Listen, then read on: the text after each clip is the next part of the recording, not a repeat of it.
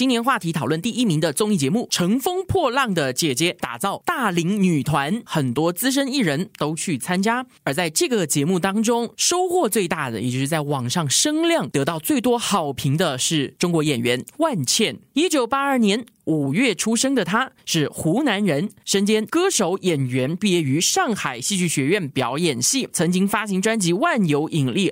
万语千言。二零一四年的时候，凭借在电影《军中乐园》当中的出色表演，就获得了第五十一届金马奖最佳女配角。赴台湾发展期间，虞美人是她的经纪人。二零一六年八月二十四号成立个人工作室。二零一七年，她在微博无预警的宣布生下一个女儿，丈夫是一名广告摄影师。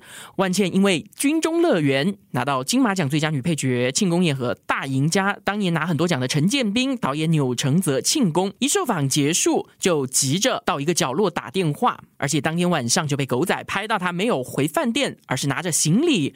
去了台北富锦街的一栋老公寓，自己掏出钥匙上楼。这个地方就是张孝全的家，也是当年非常大的一个新闻。万茜和张孝全的恋情曝光之后，被传是他们拍摄青田街一号的时候擦出爱火，不仅频频在微博留言互相打气。金马奖当天，记者发现他们的关系，而且那一年的跨年夜当天又被发现张孝全专程飞到厦门到万茜的剧组探班。不过后来这。段恋情没有开花结果，好几年之后，万茜今年凭借这个《乘风破浪的姐姐》突然爆红。另外一个最近爆红的女歌手是希林娜依高，而且她和新加坡颇有渊源。二零一七年，希林娜依高参加歌唱节目《中国新歌声》第二季，最终获得了那英组的亚军。之后，她就签约了《中国好声音》那间公司的经纪公司。而在今年的时候，参加腾讯的节目《创造营二零二零》，获得第一名